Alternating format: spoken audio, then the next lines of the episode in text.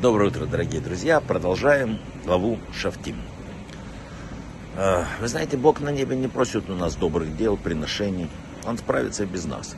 А чего же Он хочет? Чтобы мы жили так, как Он повелел. Чтобы мы жили так, как Он нам сказал, как правильно, а не так, как нам удобно.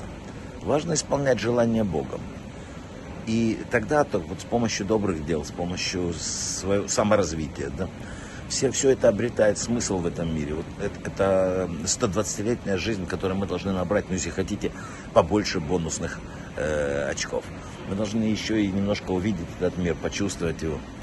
Наша недельная глава рассказывает о городах-убежищах, которые существовали, куда мог убежать преступник до суда.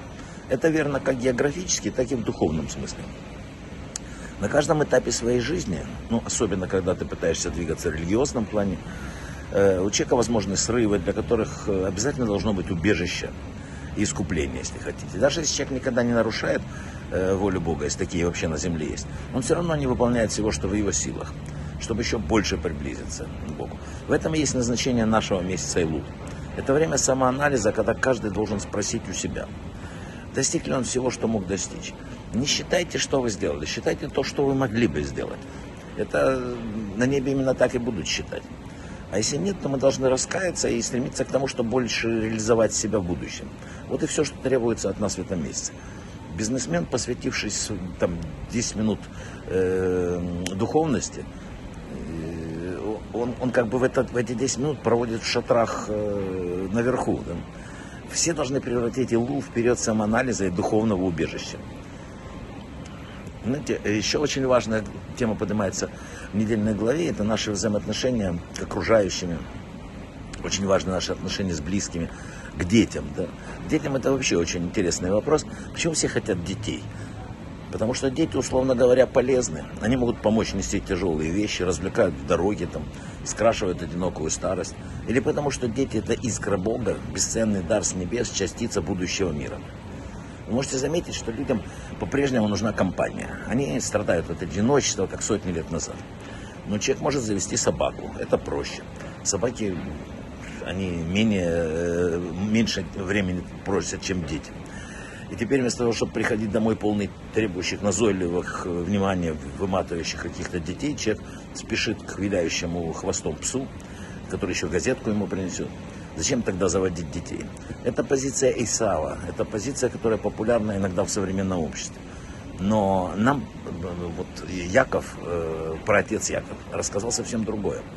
Он понимает, что предназначение детей не в наслаждении этим миром и не в том, чтобы они облегчили нам повседневную рутину. Каждый ребенок несет в себе духовную миссию. В каждом ребенке уникальная божественная искра, которая доверена нам, чтобы мы о ней заботились и направляли. Каждому из нас, родителей, дана уникальная возможность исполнить волю, волю Бога и подготовить ребенка, чтобы он удостоился будущего мира. А то, что нас по дороге что-то нервирует, раздражает или еще что-нибудь, ну это наши личные проблемы. Без такой знаменитой... Я много раз рассказывал эту историю, но всегда ее рассказывают перед, э, в месяц Илу. Знаменитый мудрец Раф Эпштейнс. Эм, он дружил с королем Пруссии, король Пруссии ценил его мудрость. И вот однажды они поспорили о возможностях человеческого разума. Нашелся кто-то, его помощник э, короля, который сказал, что он может изменить человеческую природу. Попросил время на подготовку. И вот э, назначенный день во дворце праздник. Банкет зашел очень необычный кот. Он на задних лапах, в ливрее, нес э, еду на подносе. При этом он делал поклоны, как человек. Все были в восторге. Тогда мудрец открыл коробочку, вытащил э, мышку, которая прыгнула под стол. Официант бросил поднос и на всех четырех лапах погнался за ним. Э, так лакей моментально стал снова кошкой. Что нам хотят сказать в этой истории, почему она рассказывается именно в месяце Элу? Работая над собой, очень важно стараться изменить в себе внутри, как бы вот что-то по-настоящему, да? а не просто как бы внешне. Не, надо задеть свои корни, поговорить с собой. Для этого необходимо хорошо изучать себя.